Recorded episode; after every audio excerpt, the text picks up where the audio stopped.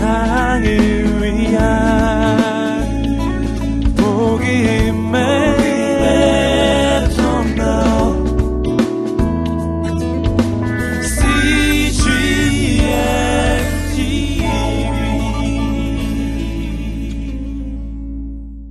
에, 우리는 계속 에, 다윗의 생애에 대해서 에, 살펴보고 있습니다. 에, 지난 시간에는 악한 영에 사로잡힌 사울왕을 위해서 에, 하나님의 영으로 충만한 다윗이 에, 사울왕을 섬기는 모습을 보았습니다.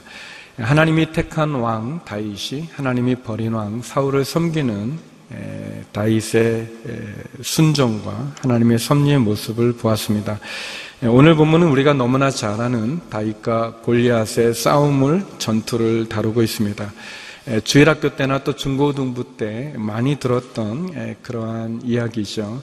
에, 종종 골리앗은 에, 거대하고 힘이 있으며 에, 우리의 앞길을 막는 에, 장애물로 에, 상징처럼 에, 쓰이기도 합니다. 골리앗으로 대변되는 에, 세상의 힘과 맞서서 하나님의 이름과 또 하나님을 믿는 믿음으로 승리하는 에, 다윗을 에, 만나게 됩니다. 오늘 본문을 통해서 어떻게 다윗이 거인 골리앗을 승리했는가에 대한 에, 다윗의 네 가지의 태도에 대해서 함께 살펴보고 싶습니다. 먼저 첫 번째 오늘 본문에서 우리가 볼 수 있는 다윗의 모습은 다윗은 골리앗에게 집중하지 않고 하나님께 주목했다는 것입니다. 우리 32절에서 우리 37절까지의 말씀을 다시 한번 읽어보도록 하겠습니다. 우리 같이 읽어보죠. 시작. 다윗이 사울에게 말했습니다. 저 블레셋 사람 때문에 우리의 기가 죽어서는 안 됩니다. 왕의 종인 제가 나가서 그와 싸우겠습니다. 사울이 대답했습니다. 내가 어떻게 저 블레셋 사람과 싸울 수 있단 말이냐? 너는 아직 어리고 저 사람은 어릴 적부터 싸움터에서 단련해 온 전사다. 그러나 다윗이 사울에게 말했습니다. 왕의 종인 저는 아버지의 양들을 지켜왔습니다. 사자나 곰이 나타나 양을 훔쳐가면 뒤쫓아가서 때려 쓰러뜨리고 그 입에서 양을 구해냈습니다. 그리고 제게 달려들면 털을 움켜잡고 때려 죽였습니다. 그렇게 사자도 죽이고 곰도 죽였습니다. 저 할례 받지 못한 블레셋 사람도 그 짐승들 가운데 하나처럼 될 것입니다.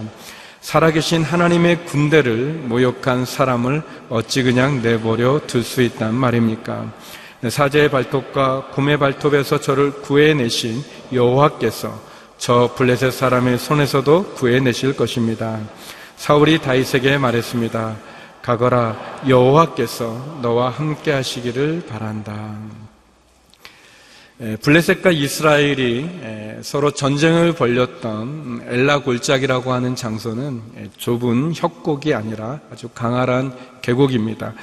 폭이 한 1600m 정도 되어지는 굉장히 큰 그러한 계곡이죠.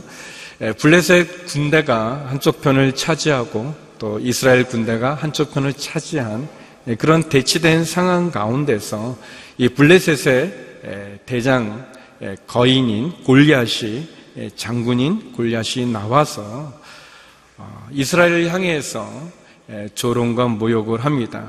골리앗은 거인 중에 거인이었습니다. 그의 키가 한 1m, 2m 70 정도 되고 또 어떤 분은 3m 가까이 계산하기도 합니다. 굉장히 큰 거인이고 그가 그 몸에 입은 청동 투구나 비늘 갑옷이나 단창들 그 몸의 무게만 65kg 정도를 걸치고 있고 그 같은 창의 끝부분에는 한 15파운드 정도의 그 볼링공이 매달린 것 같은 그런 무거운 그런 창을 들고 있습니다. 이 골리앗이 무시무시한 골리앗이 이스라엘 군대를 향해서 자그마치 40일 동안이나 아침과 저녁으로 나와서 이스라엘을 조롱하고 사울 왕을 모욕하고 하나님 군대를 무시했습니다. 이때 아버지의 심부름으로 이 엘라 골짜기에 왔던 다윗은 골리앗을 보게 되고 이스라엘을 모욕하고 조롱하는 말을 듣게 됩니다. 그리고 다윗은 그 마음에 의분을 일으켜 사울 왕에게 자기가 나가서 싸우겠다고 이야기합니다. 이 17장 전체 본문에서 보면 다윗이 사울과 전쟁으로 나가서 골리앗과 죄송합니다. 골리앗과 싸우겠다고 말했을 때 말렸던 사람이 두 사람이 있습니다. 다윗을 에, 한 사람은 다윗의 형이었던 장자였던 엘리압이었고 한 명은 사울 왕입니다. 우리가 읽지는 않았지만 그 앞전에 보면 이세 장자였던 엘리압 맏형이죠. 제일 큰 형인 엘리압은 사무엘에 의해서 왕이 될 뻔했던 사람입니다. 그러나 하나님은 다윗을 택하시죠.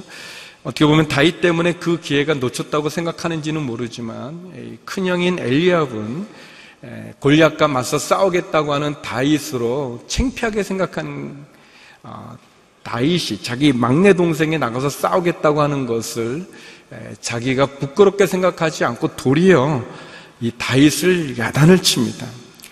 다윗을 혼내죠. 심하게 무시하고 나무라고 꾸짖습니다. 너가 여기 왜 온 거냐? 어, 이 녀석 너가 어, 여기 나타난 진짜 이유가 무엇이냐? 너는 상금에 눈이 어두워서 이 골리앗과 싸우는 사람에 대해서 사울 왕이 많은 상금을 걸었습니다. 그리고 자기 사이로 삼는다고 그랬고 세금에서 감면해 준다는 그런 포상에 너의 눈이 어두워서 너가 지금 전쟁에 골리앗과 싸운다고 하는 것이냐? 너는 너를 그렇게 대단하다고 생각하냐? 너가 치던 양떼는 다 어디 있고 너는 여기에 왜 온 것이냐라고 그렇게 큰형 엘리압은 다윗을 심하게 나무랍니다.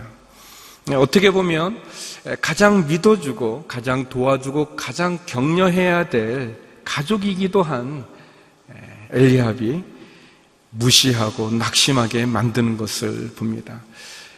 가족은 우리를 격려하고 우리를 인정해주고 밀어줘야 되는데 도리어 가족이 가장 무시하고 그리고 가장 낙심하게 만드는 상황으로 몰아갑니다. 성도 여러분, 여러분은 가까운 사람으로부터, 여러분이 믿었던 사람으로부터 격려의 말을 듣기보다는 도리어 무시를 당하고 거절을 당하고 오해를 받았은 때는 없는지 모르겠습니다. 다윗, 다윗은 그의 형으로부터 무시를 받았습니다. 또 그는 사울 왕으로부터 또 무시를 당했습니다. 사울 왕은 조금 더 객관적인 그러한 평가를 가지고 어, 이야기합니다. 너는 어린 아이고 그러나 저 골리앗은 어릴 때부터 전쟁터에서 자란 전사다. 싸움 승리를 얻을 수 없다. 그렇게 얘기합니다. 사울왕은 그가 가지고 있는 경험, 그가 가지고 있는 평가, 어, 그것을 가지고 다윗을 막고 있습니다. 객관적인 평가이기 때문에 어떻게 보면 반론조차 하지 못하는 그런 모습을 보게 됩니다. 그러나 다윗은 골리앗에게 집중하지 않았고 그는 하나님에게 주목했습니다. 기적은 골리앗에게서 나오는 것이 아니라 하나님에게서 나오는 것을 볼 수 있습니다. 사랑하는 성도 여러분, 여러분이 가까운 사람들로부터 아니면 어떤 권위자로부터 무시를 당하고 또는 낙심하게 만드는 말을 듣고 그리고 객관적인 평가, 과거의 경험을 가지고 우리의 미래를 제한하는 그런 상황 가운데 놓여진 적은 없는지 모르겠습니다. 다윗은 골리앗의 외모를 보지 않고 역사를 주관하는 하나님을 보고 다윗은 골리앗의 그 큰 키와 그 무지막지한 모습에 사로잡힌 것이 아니라 다윗은 하나님에게 사로잡혔습니다. 하나님께서 살아계신 하나님의 군대를 모욕한 저 사람을 어찌 놔두겠습니까? 하나님께서 저 블레셋 사람의 손에서 나를 구해내실 겁니다라고 얘기합니다. 이스라엘 사람과 군대가 골리앗에게 집중할 때 다윗은 하나님에게 집중했고 너무 커 보이는 저 거인과 같은 장애물에 두려움을 가질 때 다윗은 승리를 주는 하나님에게 기댄 것을 봅니다. 또 다윗은 어, 누구와 싸워야 되는지를 정확히 알고 있었습니다. 다윗은 자신을 향한 형제의 비웃음이나 사울왕의 무시의 평가에 그의 마음을 빼앗긴 것이 아니라 다툰 것이 아니라 그는 정확하게 골리앗에게 집중했고 그리고 그 골리앗이 가지고 있는 무지막지 않은 힘과 그 능력에 위축되고 두려워한 것이 아니라 골리앗의 손에서 구원해 주시는 하나님에게 집중한 것을 보게 됩니다. 예, 우리는 종종 적을 앞두고 적과 싸워야 되는데 우리의 내분이 있는 것은 아닌지 모르겠어요. 우리가 적과 싸워야 되는데 어리석게 우리끼리 싸우고 있는 것은 아닌지 모르겠습니다. 나를 인정해주지 않는 가까운 사람들, 가족들, 사람들, 또 어, 권위자들, 그래서 정작 싸워야 될 적을 놔두고 괜히 우리 안에서 왜 나를 이렇게 인정해주지 않는지, 왜 나를 이렇게 무시하는지, 내가 무엇을 잘못했다고 그러는지 하면서 다투고 있는 것은 아닌지 모르겠습니다. 우리는 현명하게 누구와 무엇과 싸우는지도 다윗을 통해서 배울 필요가 있습니다. 다윗은 골리앗에게 집중한 것이 아니라 하나님에게 집중했습니다. 저와 여러분에게 다가오는 거인처럼 다가오는 그 골리앗, 그 골리앗에게 집중하기보다 그 골리앗보다 더 위대한 하나님에게 집중하는 저와 여러분이 되기를 주의 이름으로 축원합니다. 두 번째, 이 골리앗을 이기는 다윗의 두 번째 태도는 멋있는 무기를 소유하지 않고 자신에게 맞는 무기를 선택했다는 것입니다. 우리 38절에서 40절의 말씀을 읽어보겠습니다. 38절에서 40절입니다. 시작.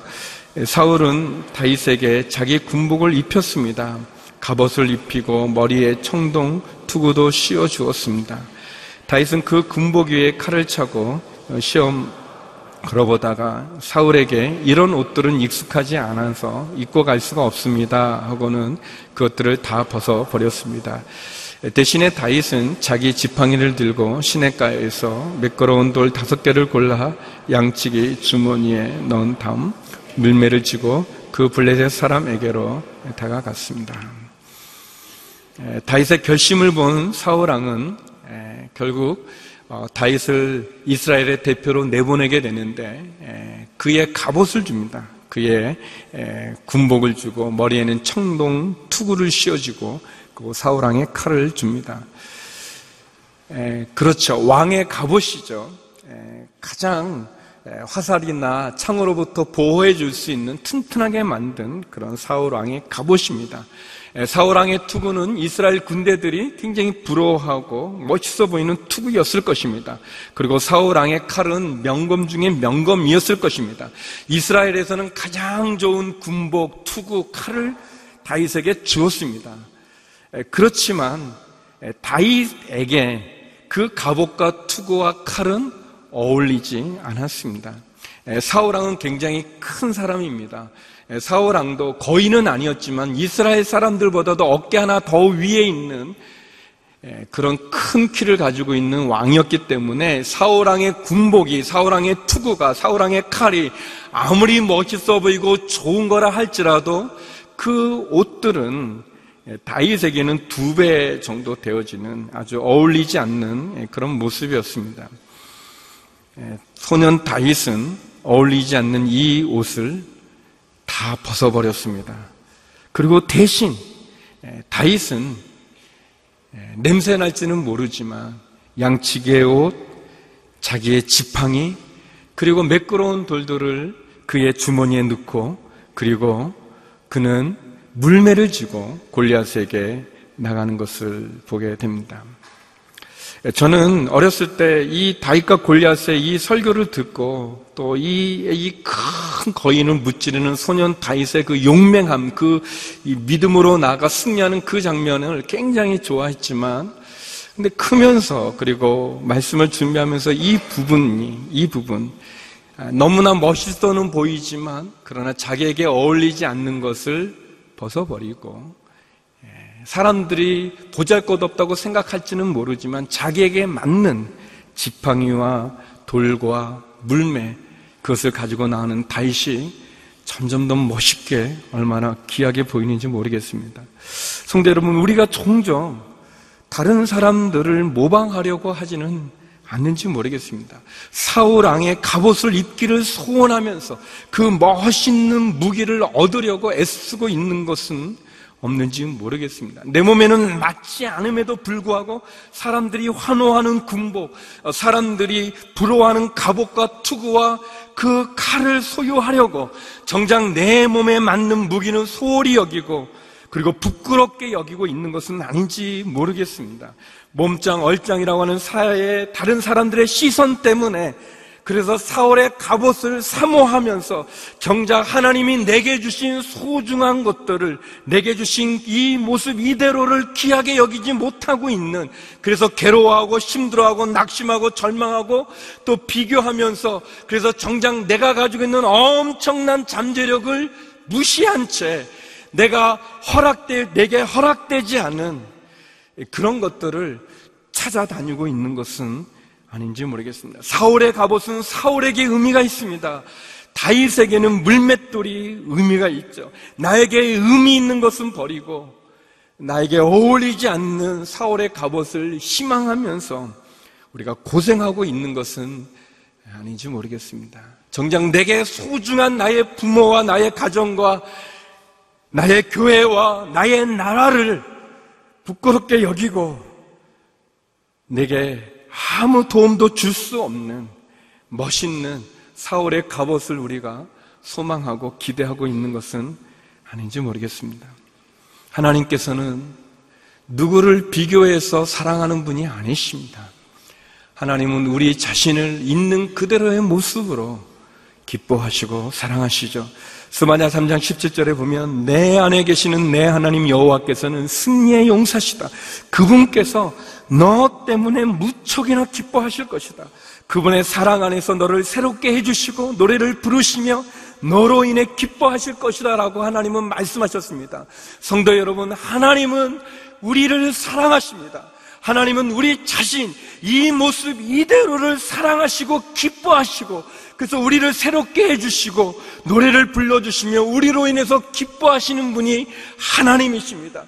그런데 우리는 정작 나에게 어울리지 않고 그러나 사람들의 눈에는 보기 좋은 그 사람들의 시선에 보기 좋은 그것을 찾으려고 수고하면서 정작 나의 귀함은 잃어버리는 그런 모습은 없는지 모르겠습니다. 저는 다윗의 이 태도, 사울의 갑옷이 아무리 훌륭하지만, 아무리 멋있지만, 그러나 그것을 소유하려 하지 않고, 도리어 사람들은 무시할 수 있을지는 모르지만, 자기의 맞는 옷, 자기의 지팡이, 자기의 물매, 자기의 그 돌, 그거를 준비하고 있는 이 모습이 얼마나 당당하고, 얼마나 소중하고, 얼마나 귀하게 여겨지는지 모르겠습니다. 다른 사람과 비교하면서 정작 내가 가지고 있는 소중한 하나님이 내게 주신 것을 잃어버리고 있는 그런 우리의 모습은 없는지 모르겠습니다.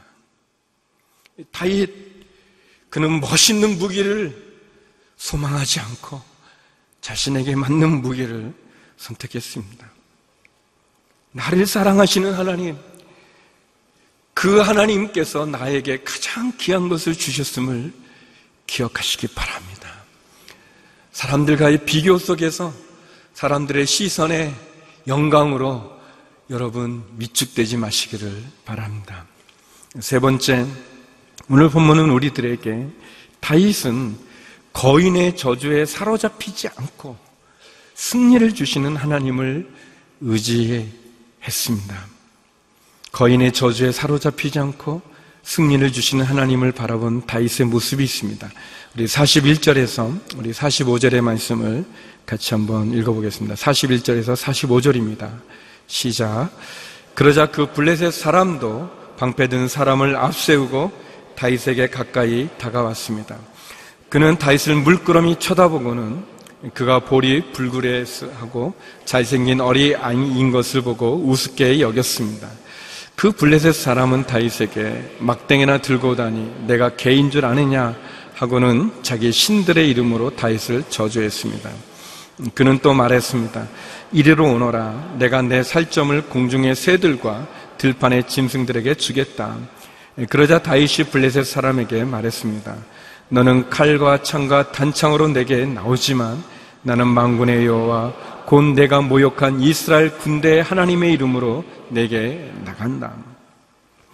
드디어 다윗과 골리앗이 엘라 골짜기에서 서로 맞서게 되었습니다. 엘라 골짜기가 이렇게 협곡이 아니기 때문에 넓게 펼쳐진 골짜기이기 때문에 양쪽의 군사들은 이 고위 골리앗과 다윗의 싸움을 잘 지켜볼 수 있었습니다.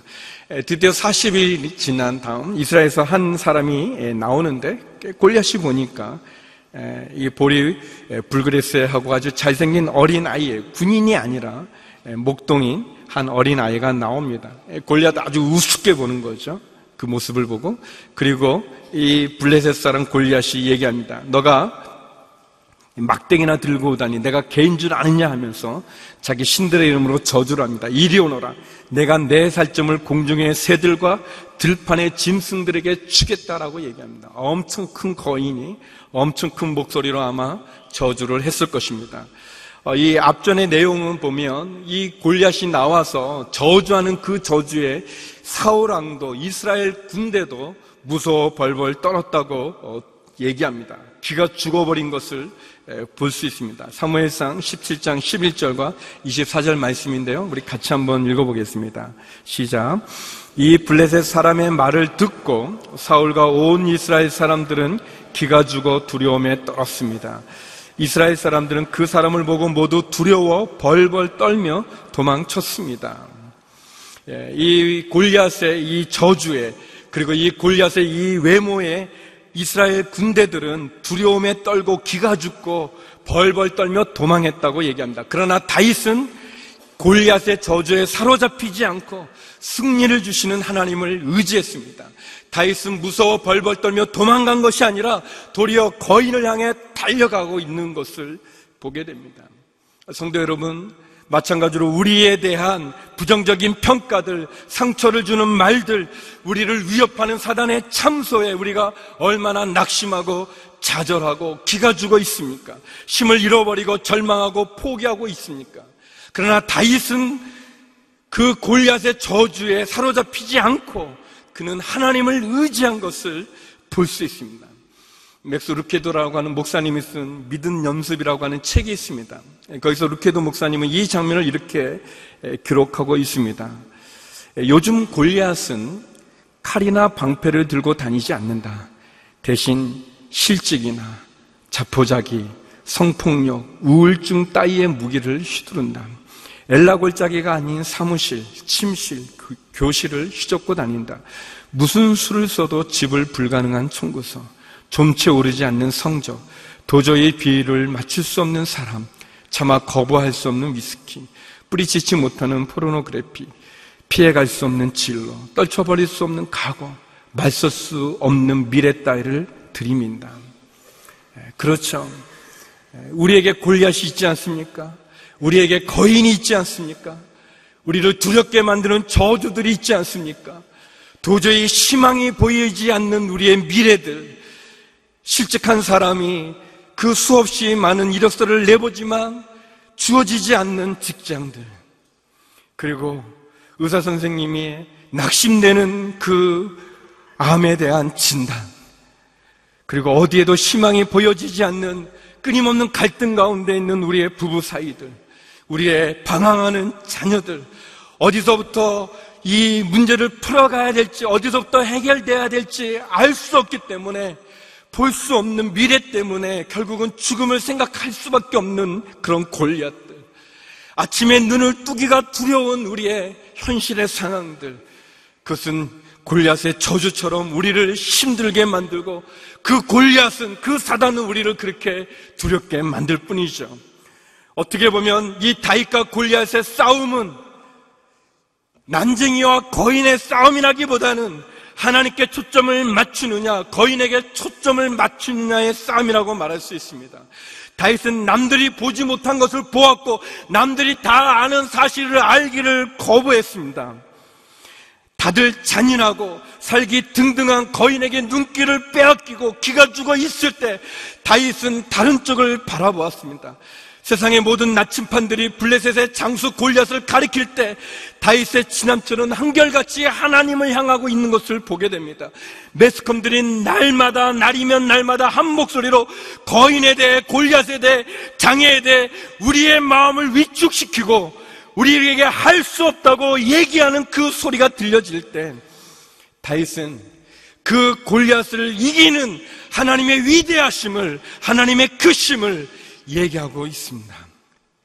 우리의 승리는 우리가 보는 우리 자신에 대한 믿음에서 오는 것이 아니라 하나님을 믿는 믿음에서 오는 것을 기억하시기 바랍니다. 성도 여러분, 우리의 삶의 현실은 거인의 저주에 사로잡혀 있었던 그래서 두려워 벌벌 떠는 이스라엘 군대와 같지는 않습니까? 잔인하고 난폭하고 어디도 희망이 없어 보여지는 현실이라는 골리앗의 장애물 앞에 우리가 무너져 있지는 않은지 모르겠습니다. 그러나 다윗은 그 거인의 저주에 사로잡히지 않고 거인보다 위대한 하나님, 승리를 주시는 하나님을 주목하고 있는 것을 바라봅니다. 사랑하는 성도 여러분, 그 하나님이 우리 자신을 사랑하십니다. 우리를 기뻐하십니다. 그리고 우리로 하여금 그 거인 블레셋보다 위대한 하나님께서 우리와 함께하여 주신다고 말씀하고 계십니다. 다윗이 주목했던 하나님, 그 하나님을 주목할 수 있기를 주의 이름으로 축원합니다. 아무 도움이 되지 않는 걸린의 저주의 마음을 빼앗기지 마시고 사람의 평가에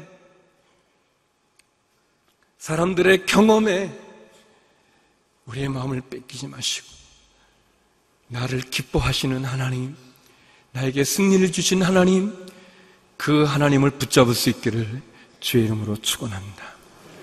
마지막 다윗은 칼과 창이 아니라 하나님으로 승리를 얻는 모습을 보여주고 있습니다. 우리 46절에서 47절 말씀을 같이 읽어보겠습니다. 46절에서 47절입니다. 시작. 오늘 여호와께서 너를 내 손에 넘겨주실 것이고 나는 너를 쳐서 내 목을 벨 것이다. 오늘 내가 이 블레셋 사람의 시체를 공중의 새들과 땅의 짐승들에게 주면 이스라엘에 하나님이 계신 것을 온 세상이 알게 될 것이다. 또한 여호와께서는 칼이나 창으로 구원하지 않으신다는 것을 여기 모인 사람들이 다 알게 될 것이다. 전쟁은 여호와께 속한 것이니 그분이 너희 모두를 우리 손에 넘겨 주실 것이다. 아멘. 다윗이 골리앗에게 선포하고 있죠. 너는 칼과 창과 단창으로 내게 나오지만 나는 망군의 여호와 내가 모욕하는 이스라엘 군대 하나님의 이름으로 내게 나간다. 오늘 여호와께서 너를 내 손에 넘겨 주실 것이다. 내가 너를 쳐서 내 목을 벨 것이고 하나님께서는 칼이나 창으로 구원하는 것이 아님을 알게 될 것이다. 전쟁은 하나님께 속한 것이니 그분이 너희 모두를 우리 손에 넘겨줄 것이다라고 다윗은 골리앗을 향하여 선포하고 있습니다. 다윗은 칼과 창으로가 아니라 하나님으로 승리한다는 것을 알았습니다. 눈에 보이는 골리앗, 두려움과 공포를 주는 골리앗, 큰 칼과 창과 단창으로 그 전쟁이 승리로 이끄는 것이 아니라 하나님께서 승리를 주는 것을 다윗은 보았습니다. 그것이 믿음입니다. 그것이 신앙이죠. 신앙은 하나님을 보는 것입니다. 우리의 신앙은 우리를 구원하신 예수님의 십자가를 바라보는 것입니다. 예수님의 십자가로 우리의 인생의 삶을 이해하고 우리의 인생의 주관자가 하나님이신 그분이 우리를 얼마나 사랑하시는지를 깨닫는 것입니다. 우리가 십자가를 볼 때 우리를 사랑한 하나님의 사랑이 얼마나 크신지 그 은혜가 얼마나 놀라운지 그리고 사망과 죽음을 이기신 예수님의 부활의 소망이 우리의 삶에 얼마나 소중하고 우리의 영생에 얼마나 귀한지를 바라보는 것입니다. 십자가에 죽으신 예수 그리스도를 통해서 그분이 죽기까지 나를 사랑하실 뿐만 아니라 그분이 얼마나 신실하고 나의 인생의 승리를 주시는 위대한 분인지를 고백하는 것이 우리의 믿음입니다. 다윗은 하나님을 통해서 자신의 상황을 보고 위기를 극복하고 승리했습니다. 우리의 삶에 골리앗이 있지 않습니까? 외부로부터 오는 골리앗이 있을 뿐 아니라 우리의 내면에 자리 잡고 있는 우리의 생각에 자리 잡고 있는 우리의 인생에 자리 잡고 있는 골리앗이 있지 않습니까? 그래서 기가 죽어 두려움에 떠는 엘라 골짜기가 우리가 처한 현실이 아니겠습니까? 골리앗은 그러나 하나님께서 다윗을 왕으로 세워가는 하나의 도구일 뿐입니다. 승리는 칼과 창에 있는 것이 아니라 하나님의 손에 있는 것입니다. 우리가 믿음의 눈으로 우리의 상황을 바라보면 엘라 골짜기는 하나님께서 우리를 왕으로 세워가시는 가정에 놓인 한 장소일 뿐이에요. 골리앗은 한 도구일 뿐임을 기억하시기 바랍니다. 우리에게 필요한 것은 믿음입니다. 우리가 사람을 의지하고 있습니까? 우리의 인생에 개입하시는 하나님을 놓아버리고 우리 눈앞에 있는 골리앗에게 집중하고 그 거인의 저주에 사로잡혀서는 우리에게 승리의 길은 있지 않습니다. 우리가 혹 사울의 갑옷을 흠모하고 있는 것은 아닌지 모르겠습니다. 그 사울의 갑옷을 사모하고 멋있는 무기를 찾기 위해서 우리가 가면 거기에는 희망이 없습니다. 도리어 부족하고 연약하고 그리고 아무 희망이 보이지 않은 것 같아도 나를 사랑하시는 그 하나님을 붙잡을 때 그 하나님 능력을 행하고 기적을 행하는 하나님께 집중할 때 우리는 우리의 내면의 골리앗을 우리의 인생의 골리앗을 우리의 거인을 이길 수 있습니다. 시편 146편 3절에서 5절은 이런 말씀을 기록하고 있습니다. 우리 같이 한번 읽어보겠습니다. 시작. 왕들을 의지하지 말고 사람의 자손들을 의지하지 마십시오. 거기에는 도움이 없습니다. 그 숨이 떠나가면 땅으로 돌아가고 바로 그날의 그들의 계획은 사라집니다. 야곱의 하나님을 도움으로 삼고 그 하나님 여호와를 바라는 사람은 복이 있습니다. 사랑하는 성도 여러분, 이후의 말씀을 보면 다이에스의 물맷돌은 골리앗의 이마에 정통으로 맞춰 그 골리앗이 쓰러지고 다윗은 달려가서 그 골리앗의 목을 누르며 골리앗의 칼집에서 칼을 뽑아서 그의 목을 베고 있는 것을 보게 됩니다. 이스라엘의 승리하는 것을 보게 됩니다. 사랑하는 성도 여러분, 우리의 손에 사우랑의 칼이 없다고 두려워하지 마십시오. 하나님이 때가 되면 주어지게 되어지는 것입니다. 왕들을 의지하고 사람들을 의지하지 마십시오. 거기에는 도움이 없습니다. 거기에는 희망이 없습니다. 우리를 돕는 분은 하나님이십니다. 하나님을 바라는 사람, 하나님으로 도움을 삼는 사람에게 복이 있고 하나님 승리를 주신다고 이야기했습니다. 다윗과 골리앗, 난쟁이와 거인의 싸움이지만 다윗 골리앗에게 집중하지 않고 하나님을 주목하고 멋있는 사울의 갑옷을 무기를 소망하지 않고 하나님이 허락한 자기에게 맞는 옷, 지팡이, 물맷돌을 선택했습니다. 그는 골리앗의 저주에 사로잡히지도 않을 뿐 아니라 도리어 승리를 주시는 하나님으로 맞서 싸웠습니다. 전쟁의 승리가 칼가창에 있는 것이 아니라 하나님에게 있음을 선포하며 나갔고 승리했고 그리고 그는 하나님께 영광을 돌렸습니다. 사랑하는 성도 여러분, 우리의 삶에 엘라 골짜기에 있다면 여러분의 삶의 정황이 골리앗의 저주에 그래서 여러분의 마음이 낙심되어 있다면 우리 앞에 넘을 수 없는 장애물인 골리앗이 서 있다면 다윗의 믿음으로 그 다윗의 행동으로 우리의 삶과 인생에 승리를 주시는 하나님으로 승리할 수 있기를 주의 이름으로 축원합니다. 우리의 내면의 골리앗이나 우리의 현실의 골리앗 그 골리앗을 바라보지 마시고 그 골리앗보다 위대한 하나님을 바라보십시오. 우리의 이 모습 이대로를 사랑해 주시는 그 하나님으로 승리하는 저와 여러분이 되기를 주의 이름으로 축원합니다. 그런 한 주가 되기를 주의 이름으로 축원합니다. 기도하시겠습니다. 거룩하신 아버지 하나님, 골리앗의 저주에 골리앗의 갑옷과 투구에 기가 죽어 두려워 벌벌 떠는 그러한 우리의 모습을 벗어나 하나님의 이름으로 하나님을 믿는 믿음으로 나갔던 다윗의 그 믿음과 그 은혜가 우리들에게도 허락되게 하여 주시옵소서. 주의 이름으로 승리하는 저희가 되게 하여 주시옵소서. 예수님 이름으로 기도드립니다. 한 중풍병자가 있었습니다. 친구들은 그를 예수 앞에 두기로 했지만 무리 때문에 들어가지 못하자 지붕에 올라가 그를 달아내려 예수 앞에 놓았습니다. 예수께서는 친구들의 믿음을 보시고 중풍병자를 고쳐주셨습니다.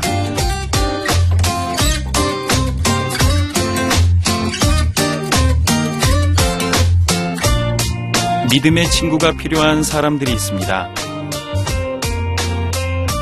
영혼의 아픔을 치료하고 영적인 갈급함을 채워주는 믿음의 친구. CGN TV와 함께 믿음의 친구가 되어주세요.